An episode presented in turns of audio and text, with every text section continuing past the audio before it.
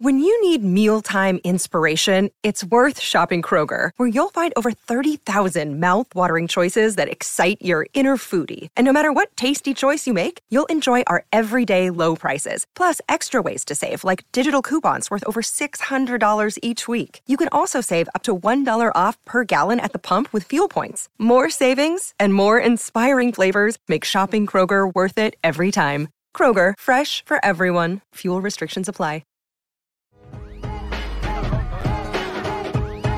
Hello, here we go, it's the CupEye Podcast.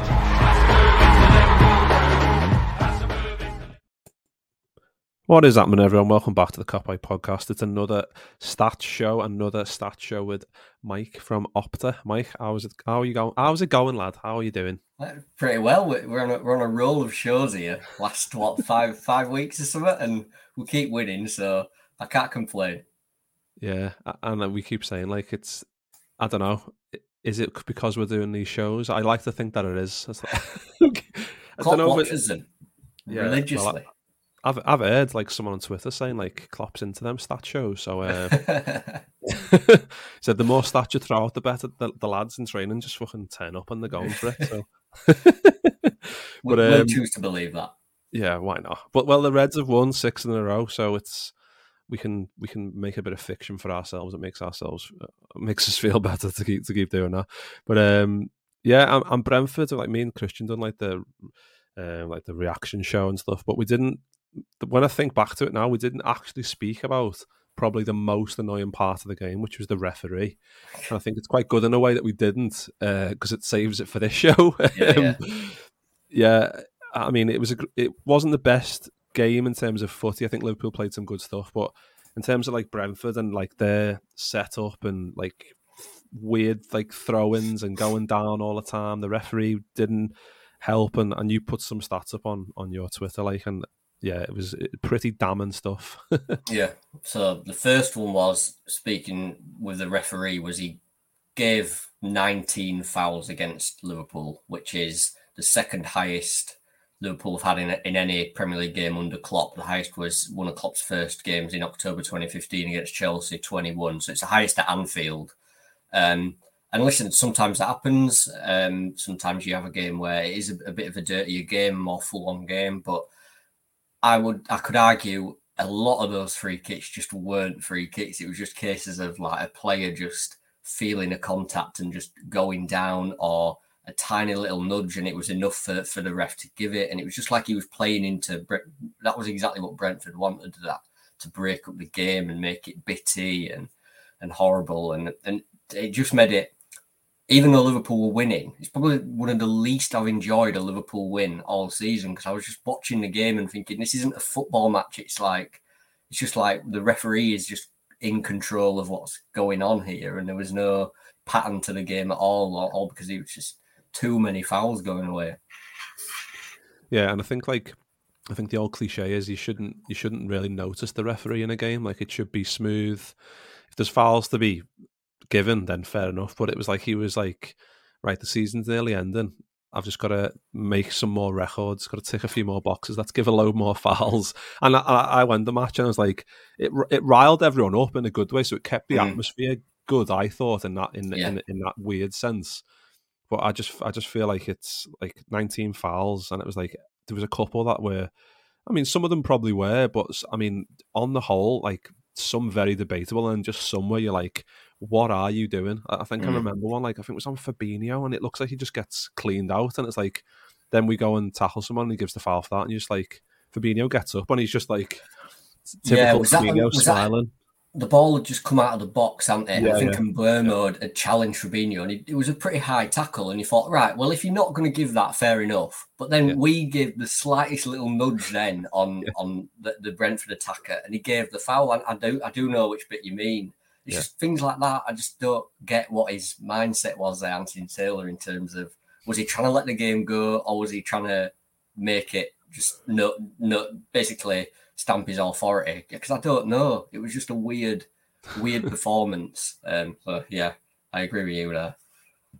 Yeah, I don't know. And the other one you put up about, like, the ball being in play for 43 minutes and 10 seconds. I mean, we've seen, like, it's quite good actually seeing, like, the stats coming through about, like, who takes the longest on goal kicks and throw-ins, and it's something that is, it shouldn't be needed, but, like, when you look at, like, the times, like, over the years of how much the ball's in play, and it's going down steadily in terms of how much it's staying in play. But, like, some of the stats that you can see from this season, especially, like, the, like, Newcastle's and stuff, and goal kicks, and this one was the same again, wasn't it, in this game?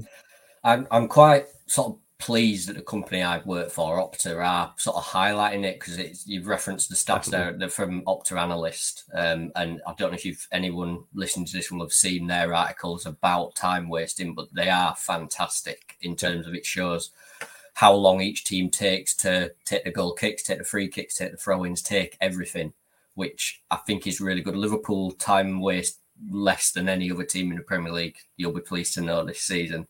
But yeah, so with regard to the Brentford game, the ball was only in play for 43 minutes and 10 seconds. So if you were at that game, you got to watch less than a half worth of football being played. And it's the lowest in any Premier League game this season. So in terms of Anthony Taylor giving people, you know, their entertainment and watching the match, he's sort of taken that away by giving so many fouls and allowing the game to be so slow that the people who went to that game, like yourself, didn't get to watch that much football for the ticket price. And then not only it was lowest in a Premier League game this season, it's the lowest on record in a Liverpool Premier League game, which is absolutely mind-blowing, really. That goes back to 2006-07. So 43 minutes is the lowest ball in play time in a Liverpool match. So that's the least amount of football that has been played in a Liverpool Premier League game on record. So it's almost like throwback to the old days where there was just no football being played. It was just a different sport. And it was, even though Liverpool were ahead, I mean, I was watching on the TV, but it was just frustrating to watch the match, and I wasn't entertained by the game in any way. It was just like completely different to any other Liverpool game all season, really, in terms of there was just no flow to it whatsoever. Even the games Liverpool lost, at least there was some flow to it. You know what I mean? There was something going on. It was just the referee and Brentford also taking the time, because the analyst did highlight that Brentford did waste more time than Liverpool. Despite the fact they were losing, they killed more time from the game than Liverpool, which says it all, really. Like, surely if you're losing, you need to play a bit more to try and get into the game. But clearly Brentford disagreed with that, because they somehow wasted more time than the team that were winning. So, yeah, it's blown my mind a bit, really. But, yeah, I'm glad it's over with and we got the win anyway. Yeah, and it, like you said, it's good, all the stuff that we're getting to see. And it shouldn't be, I don't think it should be... in a perfect world, it shouldn't be necessary, because everyone should want to play footy. And I've felt like at times over the years, like, especially nowadays where Liverpool, we're quite an honest team, like you said, we waste the least amount of time. Like, Alisson's really quick on goal kicks and whatever else. You got, like, Nick Pope and Pickford, like, crazy amounts of seconds on goal kicks, and you're like... yeah. In your head when you're watching it, and you're like, am I, like, going insane, or is he taking, like, twice the amount of time as, like, Alisson? And then Alisson gets the yellow card in the Brentford game, and I'm just and my mind at that point, my head just exploded. I was like, what the fuck is going on? I think he took, like, less than most that keepers on average. I think it was like 28 seconds or something like that. I think Alisson took in that one. He took about his average time for a goal kick this season and got booked. It was and that's what I'm saying, really. Yeah, because he wanted to tick every box. It was like, right, what haven't I done yet? Right, I'll give the keeper a yellow card for not wasting time, because he knows, and he knows that. I'm sure he's seen all the stats that Alisson doesn't waste. We don't waste time as a team. And like I was just about to say, like, there's been times, like, especially this season, sometimes if we get a lead, and even in previous years where maybe you've got a 1-0 lead, 2-0 lead, it's like, right, like, let's just take our foot off the gas a little bit. But I think that maybe it's counterintuitive or counterproductive to how Liverpool play. They want to keep their momentum, keep on the front foot, especially at home. So I understand that point of view.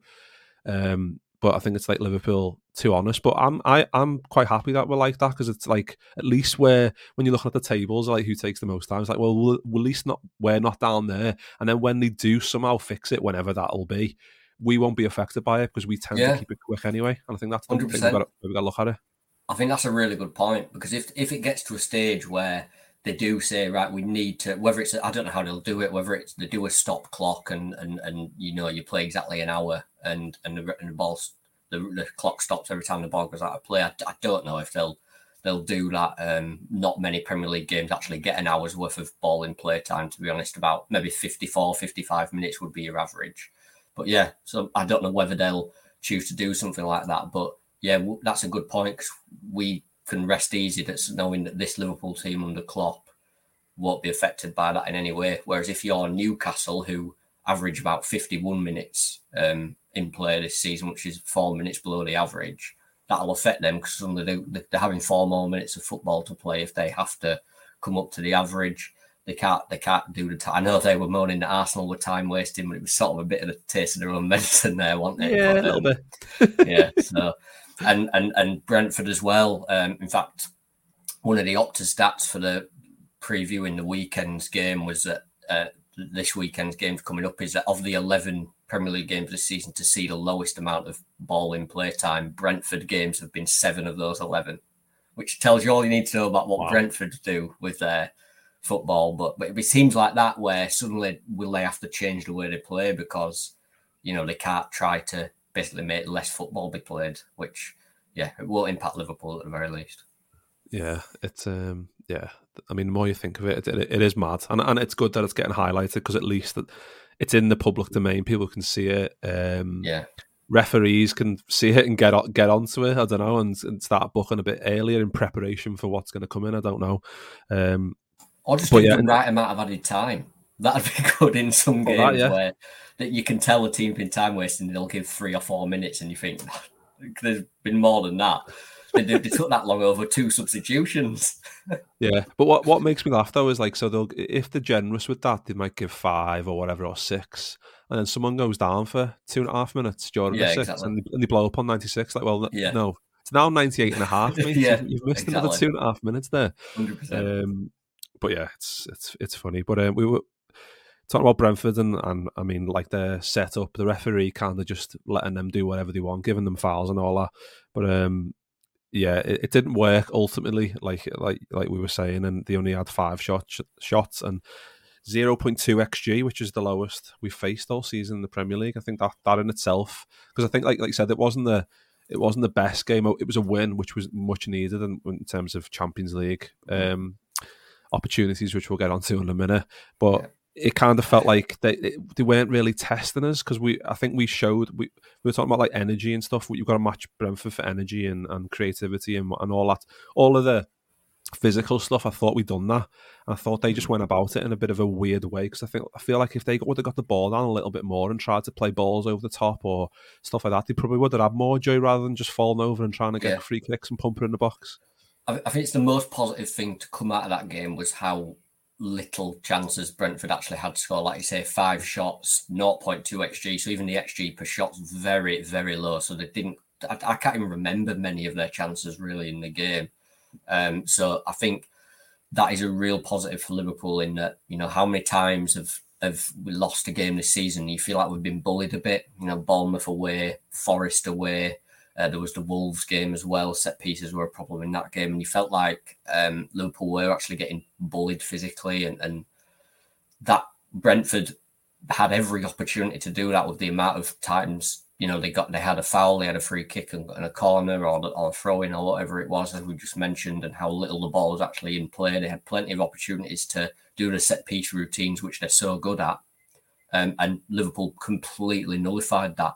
And they just didn't create anything. In fact, from set pieces, I think they only had 0.05 xG. So really, really low from set pieces. So that's actually a really good positive for Liverpool, because we spoke about the Fulham game last week. Liverpool gave a couple of chances away to Fulham, even though they kept a clean sheet. Whereas this time that didn't happen, despite Brentford's best efforts and maybe the referee's best efforts. But so that is a really pleasing thing to come out of the game. Yeah, I feel like they could have done it. They could have caused us more problems if they would have just played it.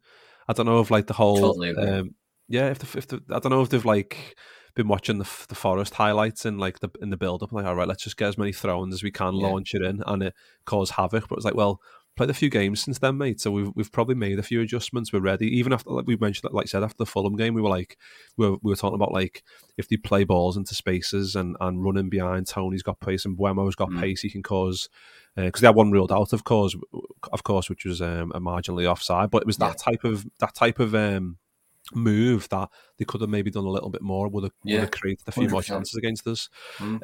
But gladly they didn't. They tried to play it a different way, and we're happy for it because we got the points. And we were just talking about, like, before we started, about like the ultra positive thing that is Champions League chances, and of course Liverpool winning, and then you've got the rest of the weekend, and Newcastle get beat by Arsenal, Man United get beat by West Ham, and you're like, right, it's like the Jim Carrey meme. So you're saying it's a chance. You're saying there's a chance, and you get your hopes up a little bit, but then you're looking at, we were talking about before, like the fixtures and stuff. Like Leeds, I've got Newcastle at home on Saturday, and Man United play at home to Wolves. We don't play till Monday now, but I think in terms of chances, it's still pretty low, isn't it? But I think like it's marginally gone up. I think everyone's hope has gone up a little bit, but I think it's still. We just need to probably expect it to not happen. I think that's probably best for everyone, isn't it? That's my philosophy, definitely. That's your philosophy. I think before the weekend, Liverpool's chances were less than 10%, I think. And now they're more like 25, 26, something like that, last I checked. So in terms of Opta's prediction models and things like that. So, yeah, 1 in 4 chance. I think that's generous, to be honest. I think there's a lot of recency in that, in terms of Newcastle and Man United didn't get results at the weekend, whereas Liverpool did. Ultimately, to get top four, Liverpool will have to win all 3 games and hope that Newcastle either Newcastle lose 2 of their 4, or Man United draw 2 of their 4. And you look at the fixtures, Newcastle got Leeds, Brighton, Leicester and Chelsea. They'd have to lose 2 of those. Man United have got Wolves, Bournemouth, Chelsea and Fulham. They'd have to draw 2 of those. And that's assuming Liverpool win all their remaining 3. 2 of them are away from home. We know we've struggled away from home all season. We've won 6 in a row, but only 2 of those have been away. The other 4 have been at Anfield. So the away struggles, I don't think, have fully gone away. I don't think you can say that yet. So there's too many ifs and buts to say, yes, we're going to do it. That's for sure. So I think... my mantra is the exact same it's been the last couple of weeks on this show. Just try and enjoy the end of the season, enjoy watching Liverpool play a bit more positively recently, and just see where it takes us into the summer and then next season. Yeah, I think the one positive for this weekend is, like we said, Leeds play Newcastle and United play Wolves. That's on the Saturday. So we can see how that unfolds. If amazingly both slip up and then Liverpool are right, we need to then go to Leicester on Monday and put in a performance, and then the chances increase a little bit more. I suppose it increases the hope, and like you said before we started recording, it's the hope that kills you, and it is. Yeah. But I think it's just nice to have a bit of optimism, a bit of hope. It ultimately might be crushed right in front of our faces, but I think just the way the season's gone, I think it's just nice to have that. I mean, like 26%, I agree, it's a bit generous considering like how many variables there is to tick off for it to happen. But I think it comes Saturday, like 5:00, we'll know both teams' results, and then we can kind of start making our calculations for the Leicester game. How many do we need to win by?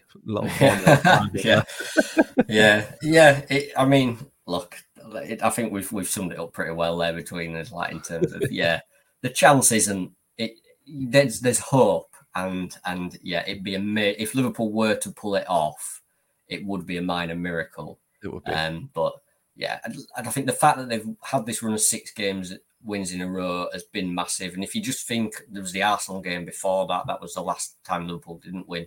If you think that's those 2 Ramsdale saves at the end, you just think if one of them had gone in, those 2 extra points could have been massive. Because then suddenly Man United are only need to draw 1 game out of 4 rather than 2 out of 4. But yeah, you're relying on too many things at the minute to say, it's going to happen. Well, we can still hope for a top 4 and an Everton relegation. It's still on. It's still on. It's still possible, everyone, so keep praying. I was laughing before we started going about like Mo Salah and stuff, and we say it's every single week, like we could just do like a Salah, like what record has he broke this week? How many goals has he scored and whatever? But there was one that I thought was really interesting that you sent me, Mike, was that Mo Salah is the fourth player ever to only the fourth player ever to score 30 plus goals three consecutive seasons, and the other three players in the list are they're not too bad, are they? Yeah, absolutely. There was Roger Hunt, the great Roger Hunt, World Cup winner Roger Hunt, Shankly's best centre forward, basically in his era, top scoring centre forward anyway, and so he did it in the 60s. Then you've got Ian Rush, Liverpool's top goal scorer of all time, and will probably stay that way. It's hard to see someone getting, well over 300 goals to overtake him. Robbie Fowler in the 90s, and well, there's a reason Liverpool fans call him God, because he really was brilliant. And now Salah's added his name to that list, and to be in that list, that elite list of four, basically, arguably the four greatest goal scorers Liverpool have ever had in any era.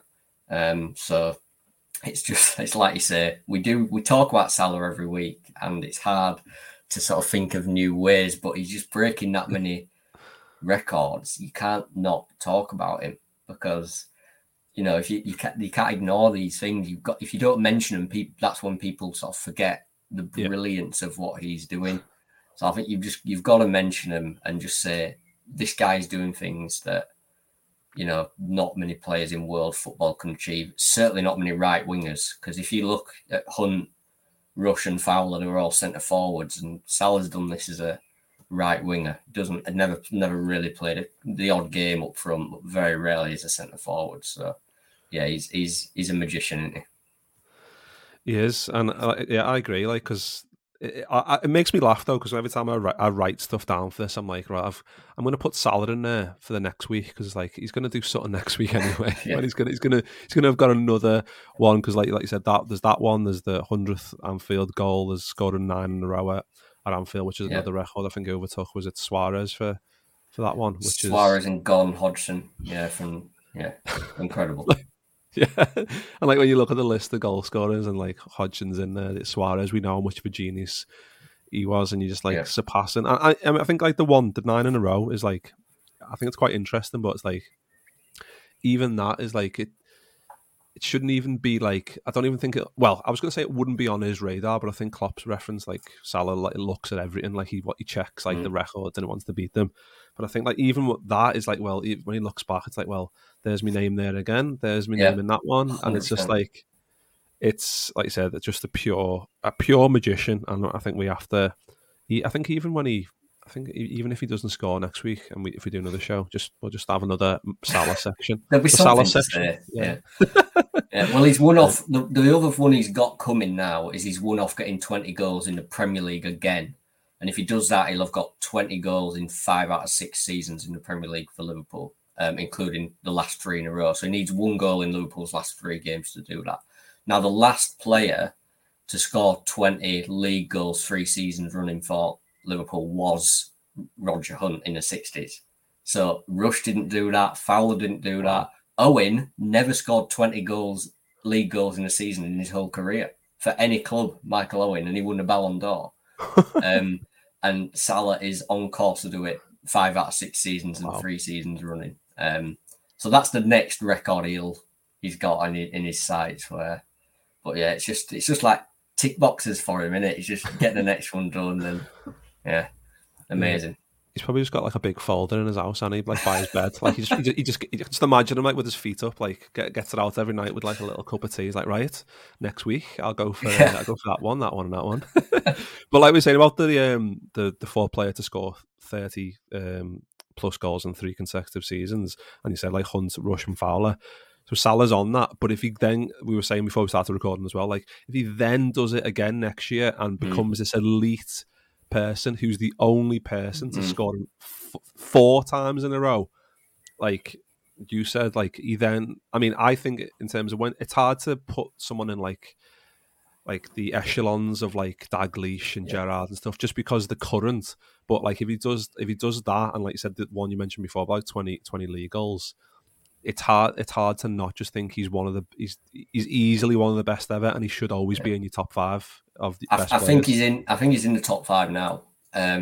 If I was to say, and I think when people look back in 20 years' time, he may well be in that top five then now, even if he was to leave the club now. But yeah, if he was to do this again next season and have another 30-goal season, I think you just can't not put him in that bracket of he is closing in. I wouldn't say Gerrard and Dalglish do stand out as the two greatest Liverpool have ever had. But he would be in the mentioning, certainly, to be coming up to that sort of level in terms of Liverpool greats for me, if he was to do that. I mean, he's not that far off as is. I'd certainly put him up there with your next sort of tier of legends, your Rushers and your Sounessers and players like that, true greats at the club. But yeah, it's really hard to quantify while he's still at the club, like you say, because how do you compare him to the past? But it's how you've got to think, how will he be seen in 20 years' time? And you just think of the YouTube compilations that this man will have, or whatever will exist in 20 years. They're going to be insane. If you were to just put all his goals together, how long a video would that be? It would be so incredibly long. So yeah. Amazing player. All types of goals as well. Pens, left foot, right foot, a few headers in there. Few belters, long ranges. Important goals as well. Important goals. You look at the teams he scored most against, Man City and Man United. The two says it all. Closest teams to Liverpool in the last 5 years, really, in terms of how good they've been. And those are the teams he scored most against. So, yeah. Because I don't know if you saw he done an interview with Rio Ferdinand about his goals and stuff, and he mentioned something about that. He was like, I'm a big game player. Yeah. And we've had a few of them over the years, but I feel like Salah, I think he is the ultimate big game player, because I think there was a couple of times where we did play Man United and he weren't as good, City a couple of times, and then it's all of a sudden there's a switch just gone on in his head, and it's right, I'm just gonna score shitloads now against those teams when it's the most important. Absolutely. He scored, I know it was a penalty, but he scored in the Champions League final against Arsenal. He scores against Arsenal so regularly. I think they're the next after Man City, Man United, Tottenham. He scores against Tottenham. All the big sides, he scored so many goals against. There's only Chelsea probably a bit below in terms of his goal scoring if you were looking at the stereotypical top sides. But yeah, it just doesn't matter who he plays. There's actually only one team he hasn't scored against in the Premier League for Liverpool, and I won't have you guess it because you'll be here all day, but it's Swansea. He only played them twice in his first season. They got relegated. He got a couple of assists but didn't get a goal. So they're the only team he's played against in the Premier League for Liverpool and not scored. So it just doesn't matter. He will score against everyone. Astonishing footballer, really. We need Swansea to come up and get promoted, and then he can complete the set. Yeah. He's probably got that in his little book next to his bed. That's probably it. Yeah. Only team Swansea with loads of arrows on it. Get there one day. But when you were winding up there, I thought you were going to say I thought you were going to do a quiz on me and go, "What's the team?" And I would have just been added about another 30 minutes to this show. So I'm glad I didn't do that. It's hard to remember they were only in the Premier League the ones that Sal's first season, and he scored that many goals. You'd have thought, well, he must have scored against them that season, but somehow he didn't. Yeah. Oh God. Yeah. What a guy. And like we said, we were mentioning we could do these every week. Just Salah alone, just about Alisson alone. I thought it'd be good just to finish on Curtis Jones, because a mad weird time to be a footballer, be a young footballer, play for a massive Liverpool side, be a local lad. Try and get into the team. Come into the team when we've got loads of injuries. You're playing more than you probably should, and then your price or whatever, your value is seen as more because you're playing more and whatever else. And then injuries and whatever else, loads of stuff happens. People questioning his commitment and I don't know, attitudes, weird eye injuries, shin splints, stress fracture in the leg, all kinds of mad stuff. Yeah. But he's come into the side recently, and like we've been saying, he's coincided with Liverpool being very, very good, and him being a big part of that without being amazing. He hasn't been but in terms of that position, I don't think it's a position where you go, oh yeah, he was amazing today. I think it's the same with Wijnaldum when he was at the club. He'd always be solid, but you'd never have to think about it because he was just like a constant. He was always there. And I think Curtis Jones, I think he's showing levels of hopefully getting there one day. I mean, he's still very far away from that, but it's promising signs that he's been in the squad so much and in the team recently, and Liverpool are doing well.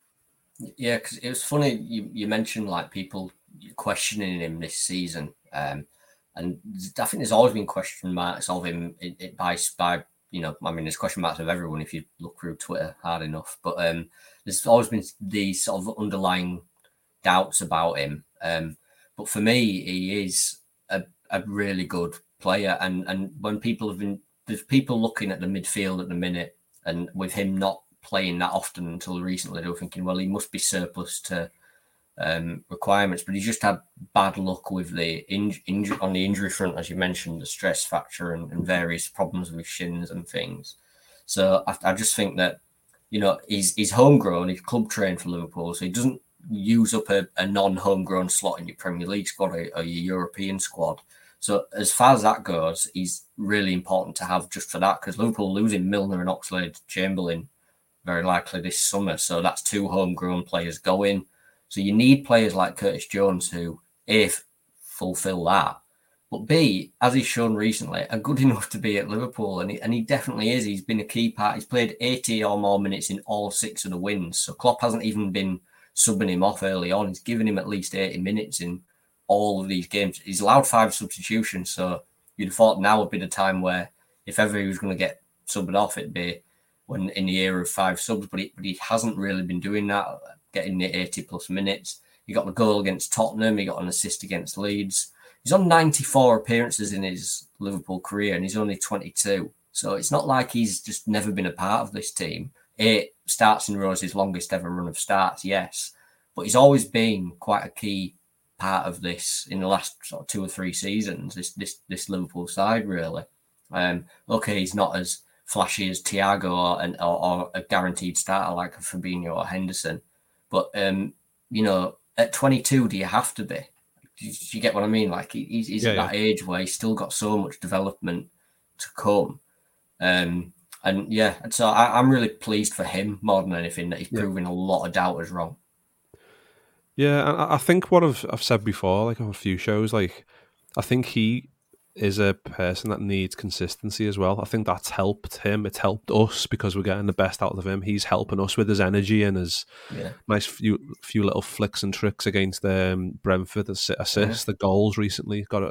Which is adding to his like goal contributions and stuff, and that's what you want to see from that side as well. And I think that's even still like different from Gini, because Gini was more of a functional midfielder, just kind of sit there. But we're a different. We're turning into a bit of a different beast to that in terms of obviously style and whatever with the recent tactics and stuff. But yeah, I agree with you. It's like it's nice to see a lad performing like that and doing stuff in the right way, showing he's got consistency. The only thing for me is like you said, he doesn't have to be a starter.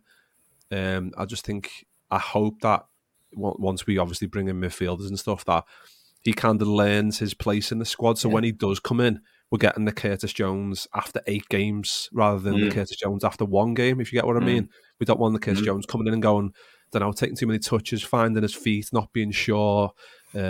Not making those runs, not closing down, and he's maybe doubting himself a little bit. Want the Curtis Jones after 8 games in a row, confidence. Klopp's picking him because he knows that he's happy with him. Just needs to get that into his mindset, and then I think that's a big part of the reason why he's doing so well, because he's had the confidence. Like I said, not getting brought off in games where, especially the 1-0 games recently, I thought, Klopp's going to bring him off, bring someone else on, go a bit more defensive maybe, and not shut up shop, because it's not our style, I think we all know that, but like be a bit more defence-minded, but he's kept him on, and I think that even that in itself has given him a bit more confidence as well, isn't it? Yeah, and just to go back to what you were sort of mentioning there in terms of, you know, finding his role in the team, I think that's why it's really important that this 6 wins in a row is looking now very likely Liverpool will at least have Europe next season, because without that, you know, that would be a lot fewer games next season for Liverpool to play without even Europa League or Conference League or whatever it may be. So the fact that they're in that means it'll still be games every 3 or 4 days, and your squad is going to be used. So players like Curtis Jones will get game time as long as he stays fit. He will get game time because Thiago can't be played every 3 or 4 days. You wouldn't expect that. Henderson is He's 32 now, so you wouldn't want him to play every 3 or 4 days, or certainly not start every 3 or 4 days. So if you can have Curtis Jones coming in and playing, at the minute he's playing that Thiago role and he's doing it really well. So if you can have players like him that you know, right, I can trust him to come in and play this game. I want him to play the Europa League this week and the Premier League next week, or whatever it is you may need, whichever game that you feel is better suited for. But if he can get a consistent run, even if it's sub-appearances next season or Europa League games or whatever, if he can keep a consistent run and maybe get 40, 45 appearances, even if maybe only half of them are starts, that is brilliant for him, and it's brilliant for Liverpool that they have that, because it means that Thiago gets a rest when he needs a rest, Henderson gets a rest when he needs a rest, and Curtis Jones will improve as a footballer for it if he gets that consistency, and he'll be learning with those players as well. You know, imagine learning off Thiago in training every day. So I mean that's absolutely massive for him as well. So yeah, I think it is important. Fitness is the big thing to find that role in the team. He's got to stay fit. Yeah, because I think even when I look back at like some of his other injuries, like there was times where we were screaming out for a Curtis Jones to stay fit, and we had like Thiago injured, Elliot injured, and you're like, right, Curtis Jones needs to be fit now to fill these gaps, get his progression going, get his confidence going, and he'd ultimately get injured, have an injury as well. And it's like, well, those they're quite key moments in like a kid's growth, if you like, through especially coming through as a local lad. There's even more pressure, so it's nice to see him, getting a few minutes and doing well, and it coincided with Liverpool winning games, which makes everyone happier. It makes everyone happier. No moaning bastards as much on Twitter. So everyone's a bit happier, which is good. But yeah, we'll leave it there, Mike. Nice one, as always, for jumping on. Like I say every week, if you're not following me on Twitter, then please go and do so. It's at Michael_Reid11. Always loads of good stuff on there, so go and give him a follow on there. Well, we can do another show next week if you like. If this Saturday goes really well, Liverpool smash Leicester by a couple of goals. It might be interesting to tell everyone what the stats are on the odds on Liverpool getting top four. I might have to do another Raheem Sterling, Brendan Rodgers here. Yeah, well, if it ratchets up to about 35, then I'm probably just going to be like, right, I'm all in now. I'm going to get me heart broken. Yeah. And then in tatters on the final day when Newcastle get a last-minute winner or something. Oh, yeah, we're destined to get our hearts snapped into pieces, but I'm probably going to be ready for it anyway. But yeah, nice one, everyone, for listening. As always, appreciate the support, and yeah, we'll see you all very soon. Nice one.